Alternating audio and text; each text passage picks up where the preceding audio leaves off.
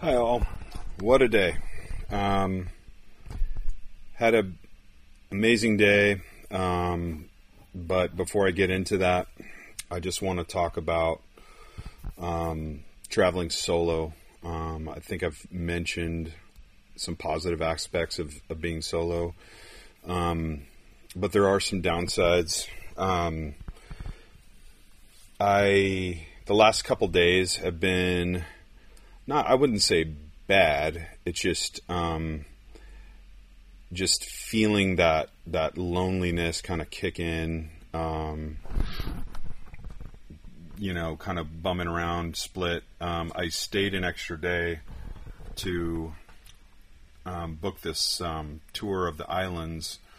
So it left on Tuesday, which meant I had an extra day in Split that I really didn't even need. And there wasn't a whole lot to do. I mean, Split is a cool town, but once you see the old city, which you can do in less than a day, and you kind of walk around and get a good idea for it, and you do a walking tour and eat some food and all that stuff, and it's really great.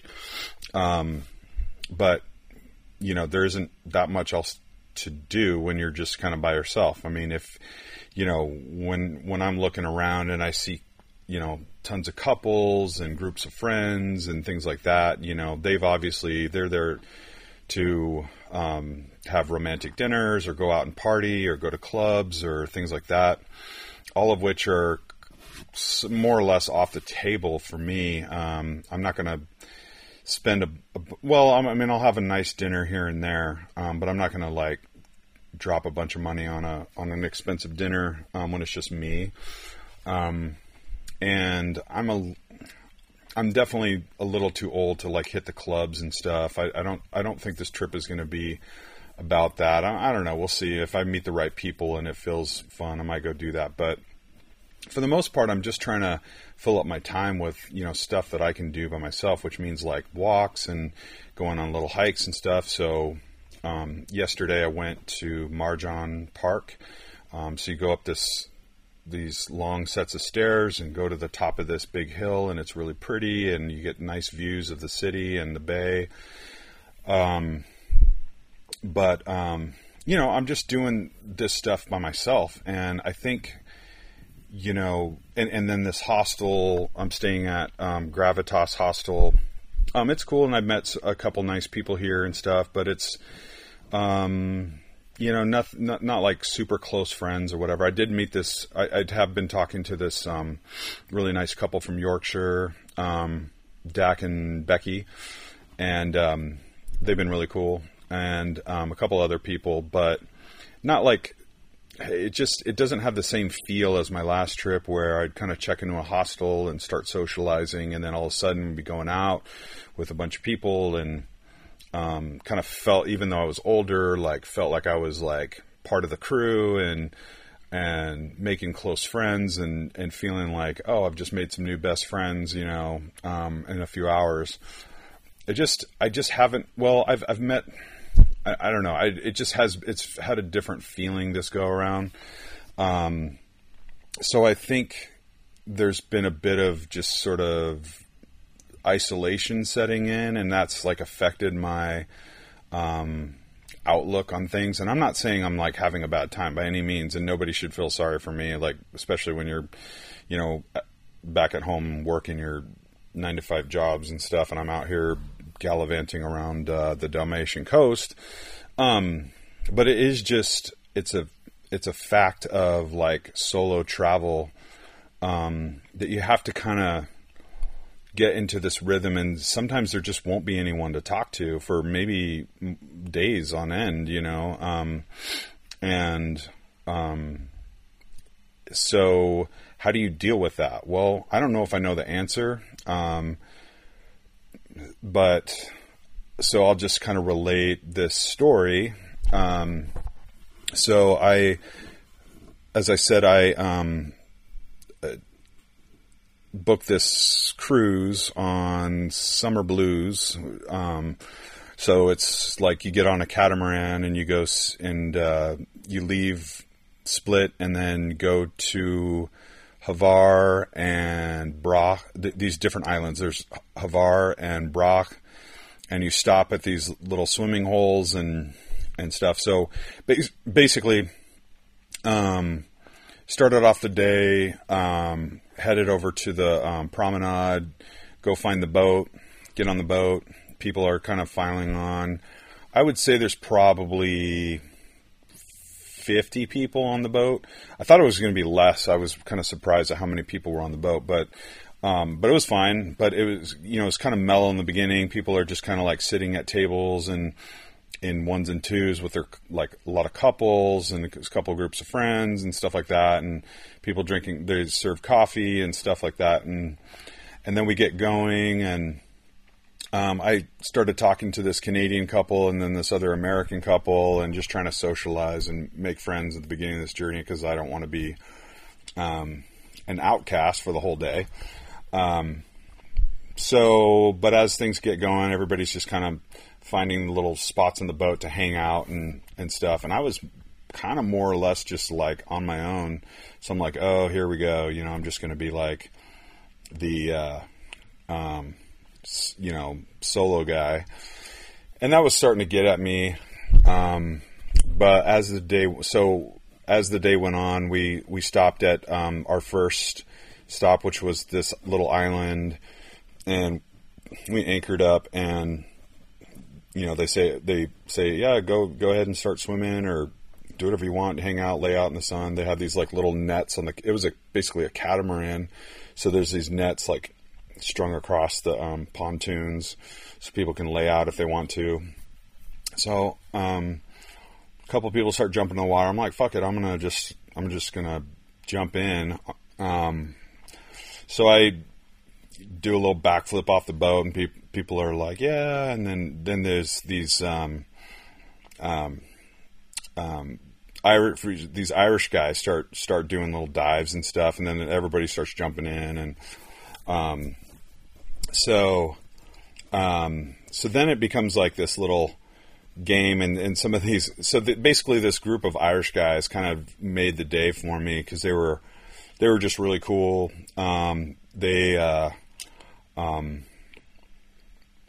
started doing like little trick dives and stuff. And then we were like launching this one guy, Carl, was just a maniac.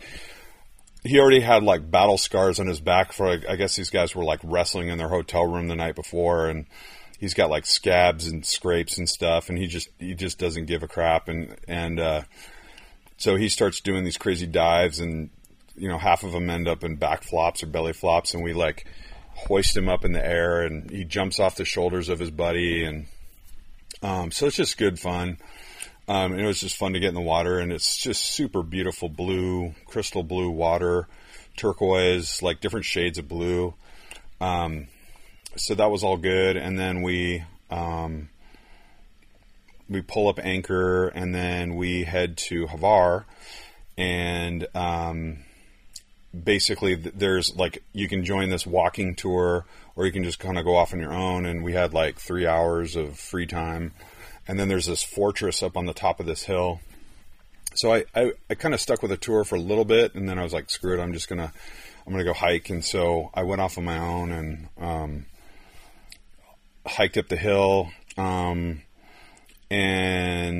saw the fortress, beautiful views. And it's just a beautiful sunny day. And Hvar is just magnificent. It's just like this sort of paradise island in terms of like this, I think there's, what did she say? There's like 11,000 permanent residents there. And then, something like 200,000 people visit every year. So there was other boats and tourists, but it wasn't as crazy as Split. So it was kind of nice to kind of, get a little bit more of like a smaller town vibe.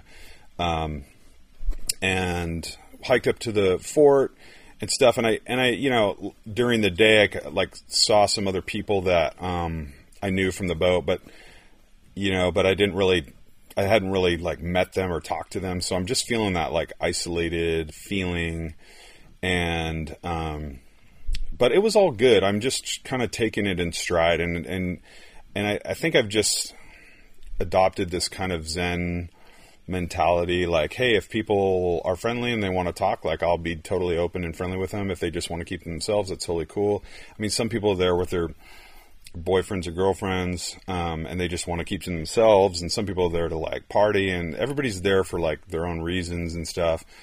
So I'm just not that person to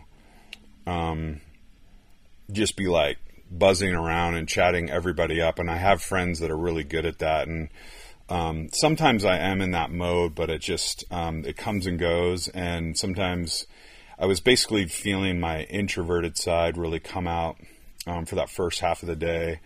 But it wasn't like a bad thing. I was just kind of hiking and walking around. And then I went around to this other cove where there's this beach, and I just, there's some people laying out on the, I don't know what it was, like a little jetty or something. And I'm just like hot from hiking. So I'm just like jump in the water, cool off again. And I'm hanging out. And then I see, this group of Americans that I had chatted with briefly, and, they were super nice. This one guy, James from Georgia, and then his wife's, I want to say cousin's husband, Sean from Chicago, who's also a web programmer, and their wives were not feeling well. So they were just kind of like keeping themselves, but I was like talking to these other guys, and they were super nice.